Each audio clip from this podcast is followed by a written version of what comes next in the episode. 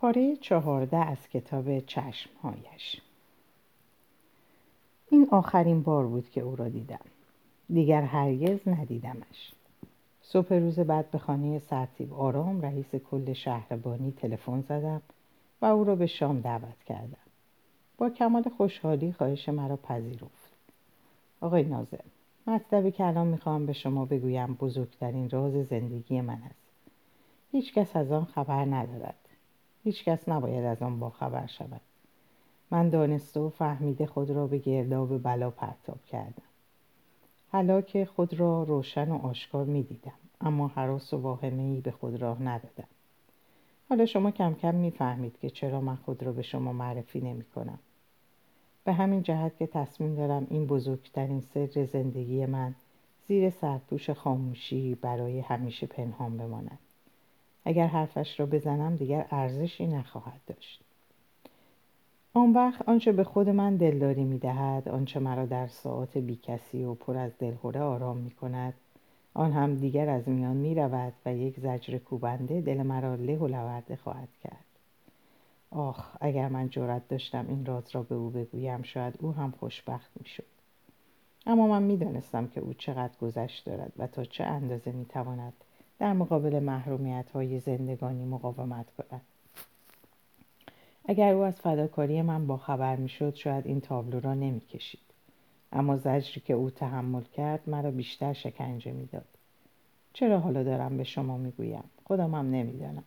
شاید برای اینکه عقده ای که در دلم نشسته و دارد نفس مرا بند میآورد خالی کنم. اگر او می‌دانست که من چگونه فدای او شدم حتما این پرده را با این چشمهای هرزه نمی‌کشید. برعکس او خیال می‌کرد که من در دشوارترین ساعت زندگی ترک او را گفتم و او را به دست سرنوشت شومش سپردم. آشنایی من با سرتیب آرام از نخستین روز ورود من به پاریس آغاز شد. به محض اینکه ترن در ایستگاه شاتل نگه داشت. دیدم مرد خوشهیکل شیک پوش سفید پوستی که فقط موهای سیاه و ابروهای پرپشت او را از فرانسویان متمایز می‌کرد به طرف من آمد و اسم شخصی مرا صدا زد و گرم و مهربان دست مرا فشار داد و چمدان مرا به باربری که آنجا منتظر بود داد و به هتلی که در آن قبلا برایم اتاق سفارش داده بود بود از همان روزهای اول دوستی و صمیمیت ما گل کرد و من برای هر کاری بیرو درواسی به او مراجعه می کردم و او بیریا بیش از آن حدی که تقاضای یک پیرمرد خانواده درباره کمک به دخترش در یک شهر غریب ایجاد می‌کرد به من مهربانی می‌کرد. او در آن ایام از طرف وزارت جنگ معمور سرپرستی دانشجویان نظامی بود. در این حال به اسم انگشتنگاری و امور پلیسی حقوقی هم از دولت حقوقی هم از دولت می‌گرفت. در آن زمان نایب سرهنگ بود اما حرفش در سفارت و در میان ایرانیان و وزارت جنگ فرانسه و وزارت فرهنگ آن کشور در محافلی که با امور محصلین ایرانی تماس داشت بی تاثیر نبود. در کلیه کارهایی که من داشتم در اسنویسی و کنکور ورودی آن و تهیه وسایل کار و خانه و حتی خرید لباس نه فقط خودش بلکه کسانی هم که در اداره سرپرستی زیر دست او کار می‌کردند به من کمک های شایانی کردند. به طوری که پس از چندی من او را نه فقط یک پسر عموی پدرم که البته به من برادرانه لطف و محبت داشت می‌دانستم بلکه با هم دوست و رفیق شده بودیم. و ماها تمام دیدنی های این شهر زیبای دنیا از موزه و تات گرفته تا کافه و کاباره و با نوعی و بوات دو نوعی را با او تماشا کردم. به مهمانی های رسمی همراهش می رفتم و راستی که اندام برازنده صورت خوش و لباس های آراسته او مخصوصا در مجالس رسمی که فرم نظامی سرمه رنگ براغدار تا واکسیل بند واکسیل بند تم می‌کرد لذت بخش بود و من فخر می‌کردم که همراه او به عالیترین مهمانی های مجامع پاریس و شب نشینی های عمومی و خصوصی سفارتخانه های خارجی سر میکشیدم به علاوه دست و دلبازی و گاهی ولخرجی های او هنگامی که مرا به شام دعوت می‌کرد نمی‌توانست در من که, در زندگ... که از زندگانی پرتجمع خوشم میآمد بی اثر باشد. اما اینها به کنار مهمترین خاصیت او در زندگی این بود که بی خودی جانماز آب نمی‌کشید. خود را درستکار و صدیق جا نمی‌زد و عبا نداشت. به من اقرار کند که از وقتی از ایران خارج شده دیناری از عواید املاکش را در فرانسه و در اروپا خرج نکرده بلکه برعکس تمام آن را به بانک های انگلستان و سوئیس گذاشته و حتی در بانک دو فرانس هم حسابی که نسبتا متنابع است باز کرده. صحبت از دزدی و تفریط اموال دولتی در کار نبود. جدا عقیده داشت جامعه که او در آن زندگی می کند جامعه که او به اندازه یک سر و کله از بیشتر افرادش بزرگتر است باید حیات او را تأمین کند و احتیاجاتش را برآورد. معتقد بود که او از بیشتر مردم معاصر خودش نجیبتر و اصیلتر و فهمیدهتر و دلیلتر و کاربرتر است. او را نمی‌توان در قالب زندگی یک مرد عادی زندانی کرد. دست او باید در هر کاری باز باشد و اگر در این عرصه منافع او با منافع مردم عادی استکاک پیدا کرد خود را زیحق می‌داند که از روی نش آنها بگذرد. در واقع هم مردی بود رک و با جرأت کاربر و قاطع هر وقت کوچکترین خطری را از طرف رقبا و معاندین احساس می‌کرد سر کیسه به خودی خود شد سر کیسه به خودی خود شل می‌شد. می توانست تماترین دهنها را با نقل و نبات پر کند و یقین داشت که در عرض چند هفته که سر پست خود محکم و پابرجا باقی میماند جبران خسارات کاری سهل و روزمره بود. اما اگر با آجیل نمی‌شد رقبا را فریب داد و یا رام کرد آن وقت باکی نداشت که خشنترین و بیرحمانه ترین وسایل را به کار اندازد. ایمان داشت که هر کس در این دنیای آشفته چه در ایران و چه در اروپا باید مراقب کار و آتیه خودش باشد. هیچ کس به فکر دیگری نیست و هر کس دقیقه منافع و اقراض خود را بخواهد به اسم منافع عمومی زیر پا بگذارد ابله است و قتلش واجب. در این حال ازش کار برمی آمد. وقتی احساس می‌کرد که رضاشاه به چیزی علاقه است دیگر حساب سود و زیان را نمی‌کرد. از روی نش احمال کاران میگذشت و مثل ریگ از جیب خودش پول خرج می‌کرد تا میل و خواهش شاه را برآورد. یک بار شاه برای روز سوم اسفند یک اسب خوب خواسته بود. یک نفر از صاحب منصبان سوار سه ماه صاحب منصبان سوار سه ماه در اروپا گردید و نتوانست اسبی را که مطابق میل شاه بود به قیمتی که به نظرش مناسب میآمد پیدا کند. گزارشی به دست سرهنگ افتاد حاکی از اینکه شاه سخت براشفته و به صاحب منصب سوار و بیورزگی او حتاکی کرده. در عرض یک هفته با هواپیما به مجارستان رفت و اسبی که متعلق به هرتسوک فنمیکاش بود به قیمتی که پدر به درجات گرانتر از ارزش واقعی آن بود خرید و به تهران فرستاد. مخارجی که از این بابت به حساب شاه گذاشت نصف مخارج اصلی نبود. طبیعی است که به سر آن صاحب منصب بیچاره‌ای که سه ماه در اروپا برسه زده و نتوانسته بود اسب مورد پسند شاه را به قیمتی که قابل قبول بود اولیا حضرت همایونی باشد بخرد چه آمد؟ گناه این صاحب منصب این بود که در گزارش خود به ستاد از ولخرجی های سرهنگ شمه نقل کرده بود. به همین طریق توانسته بود که اطمینان و احترام, احترام شاه را به خود جلب کند. در این حال از او میترسید و چون تنها کسی که ممکن بود روزی او را از هستی ساقط کند شاه بود کینه عجیب از او در دل داشت. اما در ابراز این مطلب حتی به من که محرم اسرارش بودم احتیاط را رعایت می‌کرد. نه اینکه باکی داشت و می‌خواست تنفر خود را از او پنهان کند. در ابراز انزجار کوتاهی نمی‌کرد. اما به آن رنگ وطن پرستی می‌داد. می‌گفت خشونت شاه در بحران کنونی جهانی به ضرر مملکت تمام می شود وطن پرست کسی است که قبل از سقوط این رژیم به او لطمه وارد آورد. مکرر به من که محرم و مورد اعتماد او بودم می‌گفت روزی چنان صدمه ای به او بزنم که خودش حز کند. اقلا طوری می‌کنم که دیگر نتواند به من آزاری برساند. خوب یادم میاد وقتی روزنامه ای را که خداداد به من داده بود نشانش دادم نگاهی کرد. آن را خواند و بی خندید و گفت با این بچه بازی ها می‌خواهید با این مد در بیفتید؟ او یک فوت بکند همه شما را آب می‌برد. اگر از کسی کاری برمیآید آن من هستم نه بچه مچه ها در این خشونت و یک دندگی که به سرنوشت اشخاص هنگامی که پای منافع و اقراض او به میان میآمد ابراز می داشت باز هم باگذشت بود. خودش را به اندازه یک سر کله از همه رقیبان دیگرش بزرگتر می‌دانست و وقتی یکی از آنها توتعی به زبان او میچید و یقین داشت که موفقیتی ندارد میبخشیدش. بیاعتنایی می‌کرد و صاف و پوسکنده سعایتش را کف دستش میگذاشت.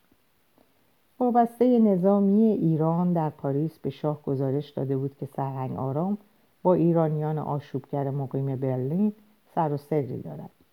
این گزارش چندان هم بیپایه نبود.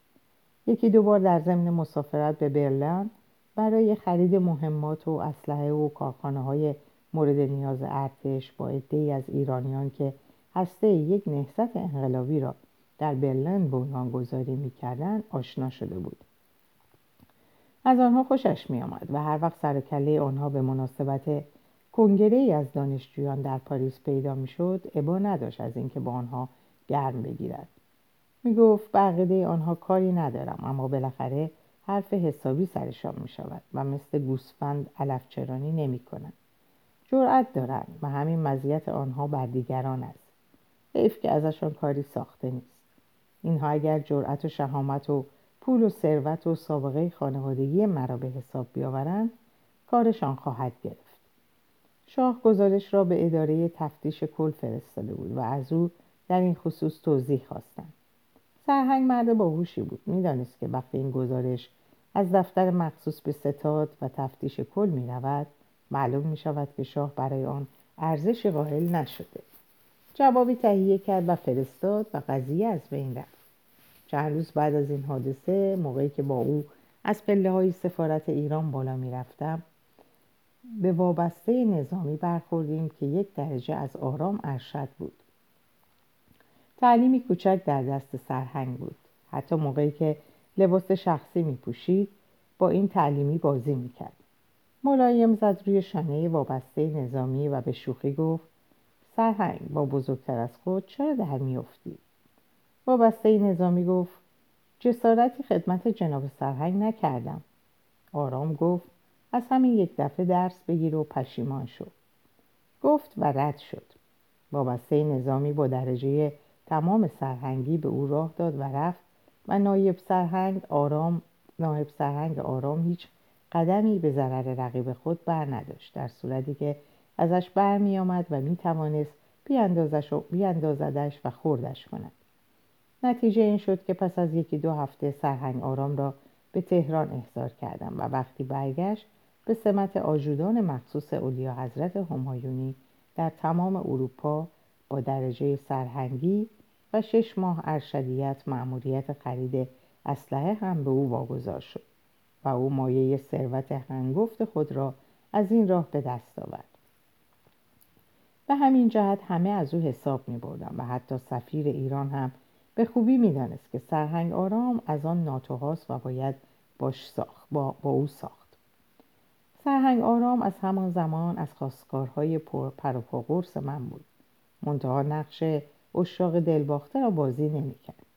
اساسا راجع به زناشویی و عشق نظر مخصوص به خودش را داشت. او می‌گفت آدم باید زنی داشته باشد که با او زندگی کند. در خانه همه کارش باشد همه کارش باشد برایش احترام قائل باشد. بتواند با او به تئاتر و کنسرت برود و مسافرت کند. چنین زنی باید بتواند پیش دو نفر آدم حسابی خودش را نشان دهد. در مهمانی های رسمی همراه و همشن او باشد. گاهی از یک زن فهمیده کارهای دشواری به آسانی ساخته است که از عهده هیچ مرد فهمیده و استخانداری بر نمی آمد. آیا چنین زنی برای زندگانی کافی نیست؟ در این حال عشق بازی هم جز ضروریات هستی است. عشق فقط توی کتاب ها برای ابلهان است. منتها آدم نمی‌تواند با آنکه خوش میگذراند زندگی هم بکند یکی باید در خانه باشد و از بچه ها مراقبت کند مهمانان را بپذیرد و تمام امور خانه را در ید قدرت خود اداره کند و مرد مجاز است هر چند وقت یک بار با زنی که فنون دلبری را در مکتب اجتماع آموخته باشد شیوه زندگی را بچشد. کما بیش از زندگی بیبند دوباره من با جوانان همسر خودم در مدرسه هنرهای زیبا بیخبر بود. اما عقیدهش این بود که اینها حوثهای گذران نیست و کسی که بخواهد زن او بشود باید این مراحل را گذرانیده باشد. از این جهت خواستگار من بود که تصور می‌کرد من زن باوقاری هستم. و می‌توانم گلیم خود را عذاب در بیاورم. من می‌توانم از کلیه شعون و ثروت و مقامی که او در اختیار من می‌گذارد حد اکثر استفاده را بکنم و کمک من در کوشش های او مفید خواهد بود. تصور می‌کرد که من زن جا افتاده و استخانداری خواهم بود و اراده من وقتی پشتیبان دوندگی و آمال او شود دیگر هیچ قوهی در زندگی نمی‌تواند در برابر ما مقاومت کند. روکوراس به من می‌گفت با من زندگی کنید. من در این دنیای آشفته درهای بهشت را به روی شما باز می‌کنم. هرچه بخواهید مسافرت تجمل احترام پول جواهر خانه پارک بیش از آنچه تصورش را می‌کنید و با وفاترین اشاق می‌توانم به شما وعده بدهم در اختیارتان خواهم گذاشت. از حوثهای من نهراسید آنها دمدمی و گذران هستند. شما میمانید و من. وقتی قضیه گرفتاری مامورین پست و تلگراف که نامه ها را منتشر کرده بودند پیش آمد رئیس نظمیه را عوض کردند و شاه او را از تلگرافی از پاریس خواست تلگرافی از پاریس خواست و ریاست کل شهربانی را به او واگذار کرد. چند روز پس از ورودش به تهران به خانهاش رفتم. لازم بود که من دیدنی از او بکنم. از تبعید پدرم خبر داشت اما من هیچ اشاره‌ای به او نکردم. مبادا خیال کند که من برای نجات پدرم به دیدن او رفتم. من او را خوب میشناختم و می‌دانستم که کوچکترین قدم را در زندگی بدون تقاضای اجر و مزد بر نمیدارد و من نمی‌خواستم زیر بار منت او بروم. وقتی بازدید من آمد خودش موضوع تبعید پدرم را به میان کشید و گفت این کارهای احمقانه رئیس سابق است. به اولیا حضرت همایونی جوری وانمود کرده بود که اگر چند روز دیگر پدرتان در تهران میماند شهر به هم می‌خورد. در صورتی که چه ارز کنم؟ گفتم پدرم هم, پدرم هم علاقه من نیست که به تهران برگردد. اگر باید در تبعید باشد او را بفرستید به کربلا. برای شما که فرق نمی کند منتها من از این بابت از شما خواهشی نمی کنم گفت شما امر بفرمایید. ما همیشه در فرمان برداری حاضر هستیم. بنده هستم که هنوز در تقاضای خود اصرار دارم. پرسیدم چه تقاضایی؟ گفت همان تقاضایی که حضرت علیه عالیه خوب می‌دانند گفتم تیمسار شوخی می‌کنید. دیگر رئیس کل همه ما هستید و تمام دختران شهر آرزو دارن زن شما بشوند. دوید توی حرف من. بله منتها یک جانبه است. آنها همه مرا می‌خواهند اما آنکه من میخواهمش مرا نمی‌خواهد. گفتم تیمسار دارید مرا مسخره می‌کنید. گفت شما اینجور خیال کنید. چند روز بعد تذکره پدرم را توسط من فرستاد و تمام کارهای او را از قبیل ارز و وسیله مسافرت آماده کرد. فقط از من خواهش کرده بود به پدرم بنویسم به تهران نیاید و از همانجا به عتبات مسافرت کند. قرار شد که پس از یکی دو ماه مادرم هم به او ملحق شود. من یقین دارم که وقتی تلفن زدم و او را به شام دعوت کردم یقینش شد که می‌خواهم تقاضای چندین ساله او را اجابت کنم و ابدا به خیالش نرسید که آزادی یک متهم سیاسی را از او می‌خواهم. تهیه فراوان دیدم. می‌خواستم پذیرایی شایانی از او بکنم. مقصودم این بود که اقلا جواب نیکیهایش را به نحوی که شایسته اوس بدهم. از هتل پالاس آشپز خواستم و دستور دادم شام حسابی تهیه کند در مخارج به هیچ وجه صرفه جویی نکردم. شامپاین ویسکی جین لیکور آماده کردم و اگرچه نظیر میهمانی هایی که او در هتل های درجه یک پاریس از من می‌کرد نبود اما با وسایلی که در اختیار داشتم آنچه از دستم برآمد کردم. سر شام مادرم هم حضور داشت و گفتگوهای ما از آنچه در این گونه محافل عادی و معمولی است تجاوز نکرد. گاهی خاطرات فرانسه را مرور می‌کردیم. از آشناهای مشترک ما صحبت کردیم. به مادرم شهری در, شهری در ستایش من گفت. رفتار او با مادرم در کمال ادب و تواضع بود. راجع به مسافرت مادرم صحبت کرد و خانم جانم گفت که هنوز آقا نتوانسته است جا و منزل حسابی پیدا کند و به محض اینکه نامش برسد حرکت خواهد کرد. پرسید تسکره تان را گرفته اید؟ مادرم گفت هنوز خیر. گفت خواهش می‌کنم هر وقت تصمیم اتخاذ تصمیم اتخاذ فرمودید به بنده فقط با تلفن خبر بدهید تا برایتان بفرستم.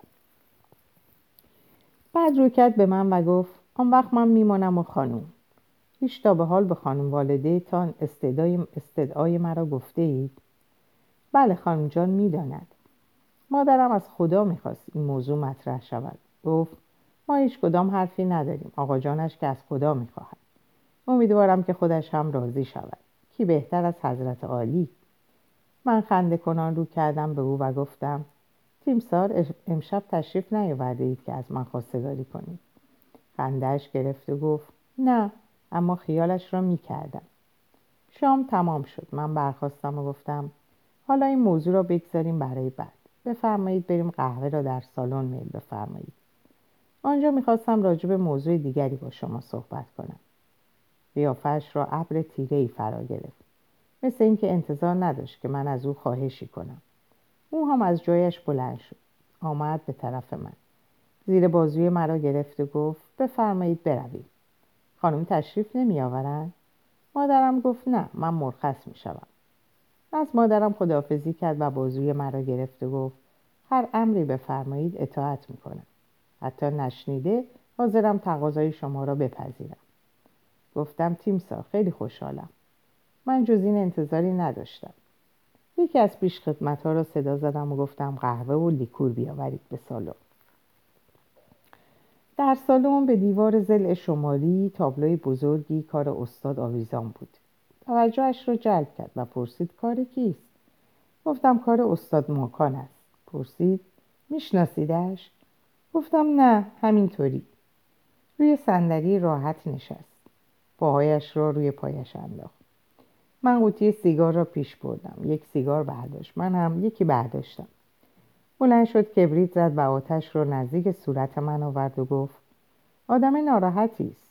پرسیدم کی؟ گفت همین نقاش. پرسیدم چطور؟ گفت هیچ. یکی نیست به اون بگه که مردک. بشین کار خودتو بکن.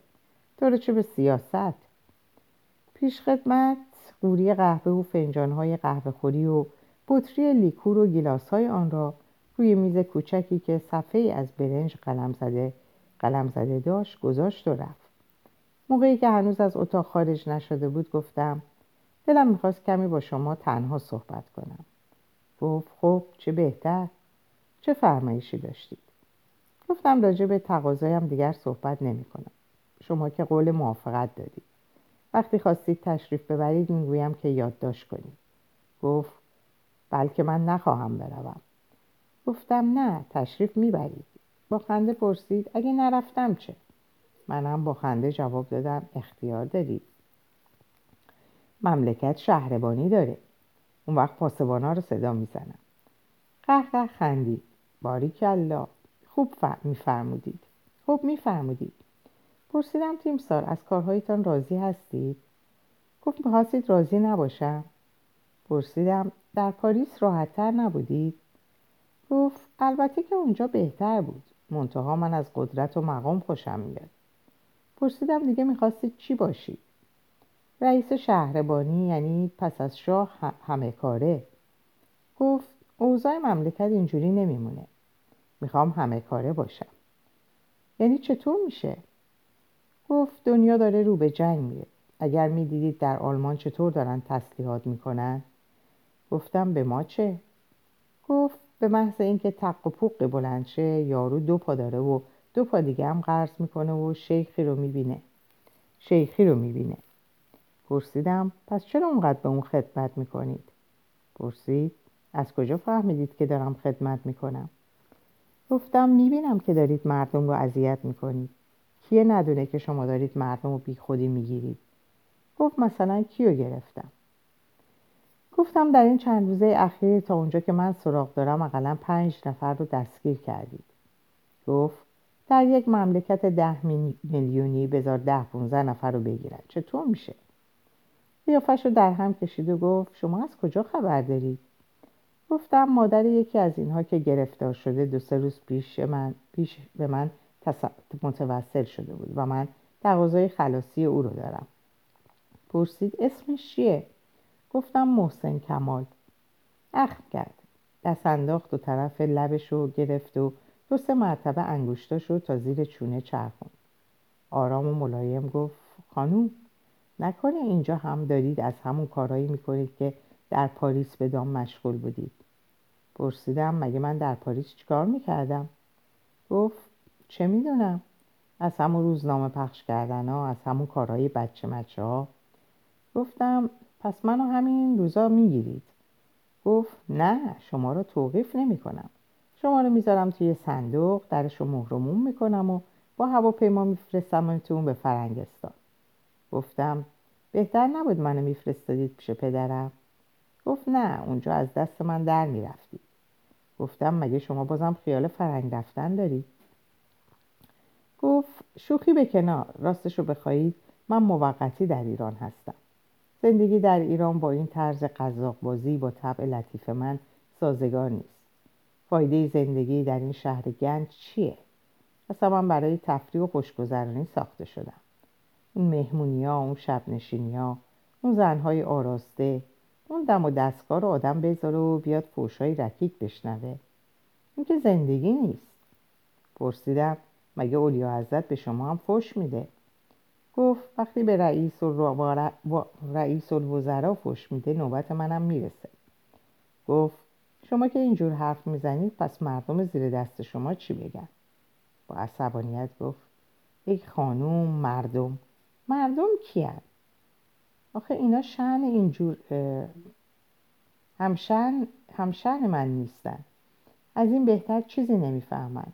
مثل اینکه قورباغه رو از لجنزار بیارید توی پر قو بخوابونید قورباغه توی لجنزار خوشه.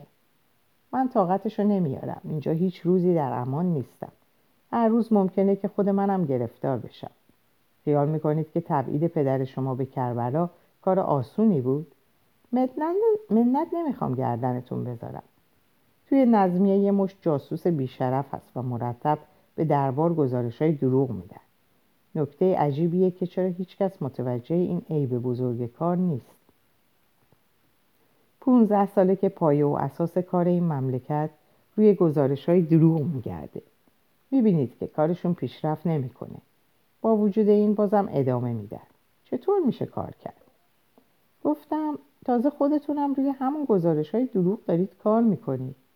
گفت تا اندازه همینطوری که میگید. گفتم تا اندازه ای چرا دیگه؟ همین محسن کمال رو روی همین گزارش های دروغ گرفتید. گفت نه جان من میان دعوا نرخ معین نکن. اینطور نیست. پسرک داشته بیانیه پخش می‌کرده. گفتم آخه برای یک بیانیه که آدم و دستبند قپانی نمی‌زنن. پرسید اینو از کجا می‌دونی؟ اون وقت کمی مکس کرد. سیگاری آتیش زد و گفت تلفنتون کجاست؟ گفتم توی هشتی بالا. پرسید چه ساعتیه؟ ساعت ده و نیم گذشته. کمی دیره و الا همین الان دستور می‌دادم که محسن کمال رو مرخص کنم.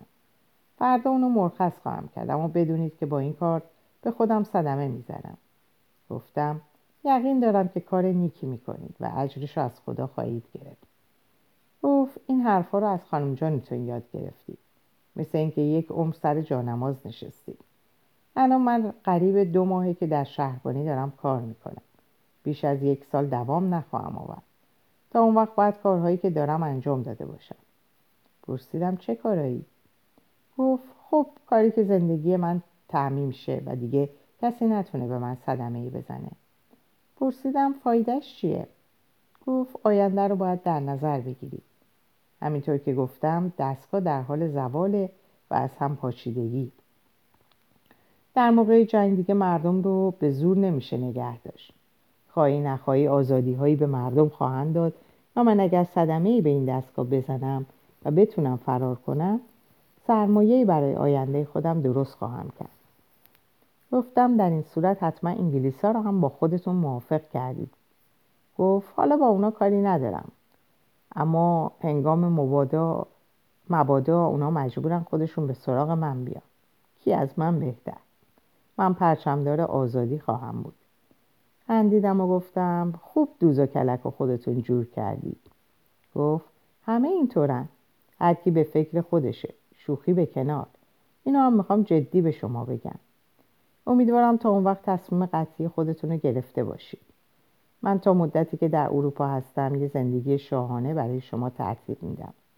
وقتی این اوضاع به هم خورد و به ایران برگشتم اون وقت اگر موفق شدم شما همه کاره هستید. تمام قدرت و ثروتی که روز به روز رو به فزونیه در اختیار شما خواهد بود.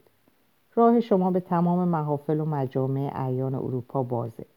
شاهان و رؤسای جمهور از شما پذیرایی خواهند کرد و دست شما را خواهند بوسید. اگرم موفق نشدم تا روزی که از ایران بروم اونقدر سرمایه می‌تونم اندوخته کنم که شما اگر یک عمرم در اروپا غرق تجمل باشید. بازم کمبود احساس نکنید. این در باغ سبز نیست که به شما نشون میدم.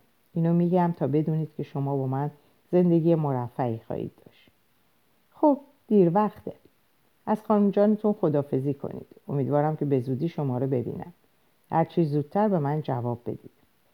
می‌خواست دست منو به فشاره و خدافزی کنه. دستشو نگه داشتم و گفتم کمال و فردا مرخص کنید. مادرش خیلی خوشحال میشه. گفت مادرش که اینجا نیست. چرا بیخود میگید شما خوشحال میشید. برای من کافیه. دختر جان از شما فقط یه خواهش دارم. اگر درباره این بچه مچه ها چیزی می‌دونید به من بگید. من به اونا صدمه ای نمی‌زنم اما بساتشون رو جمع می‌کنم.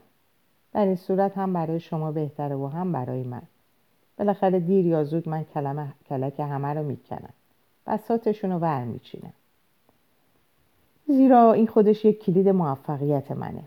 وقتی به اولیا حضرت حالی کنم که در عرض پنج شیش ماه این بچه بازی ها رو از بین بردم اطمینان اون به من بیشتر میشه و من آسونتر می‌تونم ضربه خودم رو به اون وارد کنم. اینو بهتون بگم.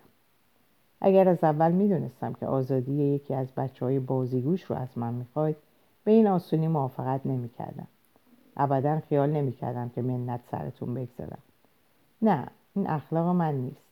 اما جدا و صمیمانه از شما توقع دارم که دیگه از این گونه خواهش از من نکنید. مگر اینکه همه اسرار رو به من بگید و من بساتشون رو ورچینم در هر صورت از من تقاضایی نکنید که مجبورشم جواب رد بدم. اون هم به کسی که میل دارم تمام خواهشاش رو برآورم. چون من یقین دارم که شما نمی‌خواید به خود من آسیبی برسه.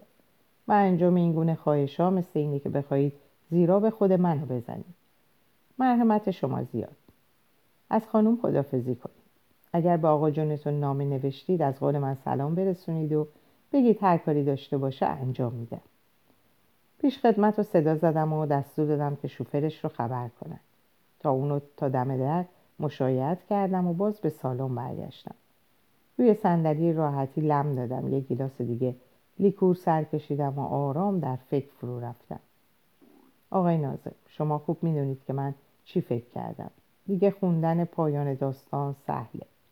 آیا شیطون به جلد من رفته بود؟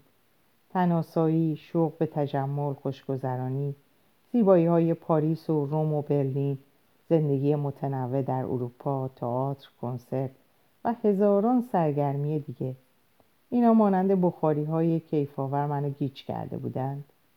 نه اینطور نیست. اگر این امتیازات صد برابرم می‌شد در مقابل یک آن پرواز بر بارهای گشوده عشق اون هم عشق بیریایی که من به استاد داشتم هیچ بود. چطور من می‌تونستم با این مرد که همه چیز رو از دریچه چشمای خودش قضاوت می‌کرد و اونجایی رو که خودش ایستاده بود مرکز زمین و زمان و عالم لایتناهی می‌دونست زندگی کنم. چطور من می‌تونستم با چنین مردی زندگی کنم که وجود منو نمی‌خواست و نام خانواده بزرگ منو دوست داشت و اون رو هم می‌خواست وسیله تازه‌ای برای ترقی و تعالی خود بکنه. فکرشو بکنید. منو می‌خواست به زنی بگیره که در مهمانی های درباری اروپا دست زیر بازی اون بندازم و تا اون بتونه همه جا باله که خوشگلترین زن داره. منو می‌خواست به زنی بگیره تا تشنگی جاه طلبی اون تسکین پیدا کنه. می‌خواست شوهر من بشه تا خونه ام داشته باشه. بر تخت راحت بخوابه غذای لذیذ بخوره و آسایشش رو تأمین کنه. تازه در مقابل به من چی می‌داد؟ پول خونه زندگی مسافرت به فرنگ. اینا رو خودم هم داشتم. من زیبا بودم و با زیبایی می‌تونستم بیش از اینها هم به دست بیارم. تازه این دل خشکیده و شومش رو هم نمی‌خواست به من ببخشه. یه زن برای تامین زندگی داخلی و مراقبت بچه هاش می‌خواست زنهای فراوون برای تسکین تمناهای گندیده جسمش. یک چنین زندگی رو به من پیشنهاد می‌کرد. یادتون نره من از زندگی پر از تفریح و عیش و فرنگ بیزار شده بودم. فقط برای اینکه اونجا منو همه دوست داشتند و من کسی رو پیدا نمی‌کردم که شایسته عشق و مهربونی من باشه. چرا در فرنگستان تنفر به من دست داد؟ زیرا ناگهان خود را بیکس و بیچاره احساس کردم. دیدم هنرمند نیستم و این تنها تسلی, تسلی خاطر من هنر نقاشی نگاه پر از لبخند و آفتابی خود رو از روی زمین برگردون و حال در ایران کسی رو پیدا کرده بودم که هم هنرمند بود و هم من دوستش داشتم. همینطور که روی صندلی راحت لمیده بودم آتلیه اونو در خاطرم نقش بستم. دیدم زیباترین جاهای دنیا برای من آتلیه اونه. اونجا که آدمهایی مثل من نشستن و دور تا دور همه به من نگاه می‌کنن. آتلیه اون جای امنی بود. هیچکس به من به چشم هیز یا از روی کینه توزی نگاه نمی‌کرد. مردمی که اونجا زندگی داشتن اونایی بودن که من در عالم تصور خود جلوگرشون میساختم اما نمی‌تونستم اونها رو به قالب زنده و جاندار درارم. در آتلیه اون عوالمی که دل من شیفته ادراک اونها بود شکل به خود گرفته بود. چقدر من از خنده دخترهایی که بلال گاز می‌زدن خوشم میومد قیافه درویش مورب با چشمهای درشت و ابروهای پرپشتش. پیراهن سفید و عبای ابریشمینش. مارگیری که می‌خواست سر ما رو گاز بگیره. شاعری که روی تخت پوست کنار منقل نشسته بود و داشت چایی میریخت. اینا همه برای من آشنا بودن. هر کدوم رو روزی در زندگی خودم دیده بودم. ناگهان قیافه پریشان استاد در نظرم جلوگر شد. احساس کردم که من که منتظر منه و من باید به اون کمک کنم. یاد حرف سرتیب افتادم. دیدم در خطره و هر آن ممکنه که حادثه ای برای اون رخ بده. گفته بود آدم ناراحتیه. می‌خواستم فوری به خونش برم اما دیر وقت بود. به علاوه دیگه نمی‌تونستم شکی داشته باشم. خونه اون تحت نظر بود. لازم بود که برای نجات استاد نه برای مبارزه ای که اون در پیش داشت احتیاط کنم. دیگه حالا پس از این ملاقات با سرتیب پس از اون که تقاضایی به این مهمی من مورد اجابت قرار گرفت واضح بود که من باید جان استاد رو از بلایی که دور سر اون پرپر می‌زد حفظ کنم. ساعت یازده شب بود. از یازده هم گذشته بود. به خونه استاد تلفن کردم. هرچی زنگ زدم کسی جواب نداد. ممکن بود که خودش خونه نباشه. اون گاهی شبا دیر وقت به خونه میومد گاهی دیر وقت به گردش می‌رفت. اما چرا آقا رجب جواب نمی‌داد؟ دو سه بار تلفن کردم اما کسی جواب نمی‌داد. درس عجیبی بهم دست داد. یقین کردم که حادثه ای باید تو اون خونه اتفاق افتاده باشه. ناگهان صدایی در خونه اومد. دلم هر ریخ پایین این. وقت شب پرسیدم کیه؟ معلوم شد که پیش خدمت های هتل دارم میرم آیا استادو گرفتن؟ بعید نبود. از اونچه که سرتیب می‌گفت باید دیر یا زود چنین انتظاری رو داشت. شکی نیست که شهربانی رد پایی پیدا کرده بود. کوشیدم حوادث رو دنبال کنم و حلقه حلقه زنجیر کنم. چند روز پیش دو سه نفر رو هنگام پخش بیانیه گرفته بودن. محسن کمال رو توقیف کردن. از اون نشونه خونه ای را می‌خواستن که در اون پولوکوپی و اوراق چاپ, اوراق چاپ وجود داره. رئیس شهربانی استاد رو مرد ناراحتی می‌دونه و میگه کلک همه رو می‌کنن. این بسات رو ور میچینن. آیا این اعلام خطر نبود؟ کاش می‌شد همین امشب استاد رو خبر کرد. کم کم خستگی های روز و دوندگی های پذیرایی و کیف یک گلاس ویسکی و لیکور منو داشت بیحال می‌کرد. مثل آدم های تبدار در زانو های خود احساس, احساس درد کردم و آشفته و ناراحت خوابیدم. صبح روز بعد به استاد تلفن کردم. اضطراب من بیهوده نبود. پرسیدم دیشب چرا کسی پای تلفن جواب نمی‌داد؟ گفت کسی نبود جواب بده. پرسیدم رجب کجا بود؟ گفت دیروز اصرون رو گرفتن. گفتم آخه چرا؟ گفت معلوم نیست. زبونم بند اومد. اون حتما احساس کرد اما خودشو نباخت. برای دلداری من گفت حتما چیز مهمی نیست.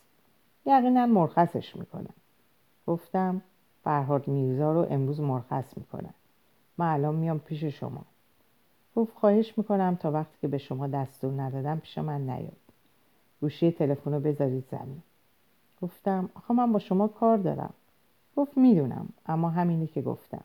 به هیچ وجه پیش من نیاد خداحافظ فرنگیز گوشی رو گذاشت و رفت. من مدتی اونو در دست نگه داشتم و سرم رو به دیوار تکیه داده بودم. قسمت نبود که دیگه اونو ببینم. در اینجا به پایان این پاره می‌رسم. اوقات خوب و خوشی داشته باشید و خدا نگهدارتون.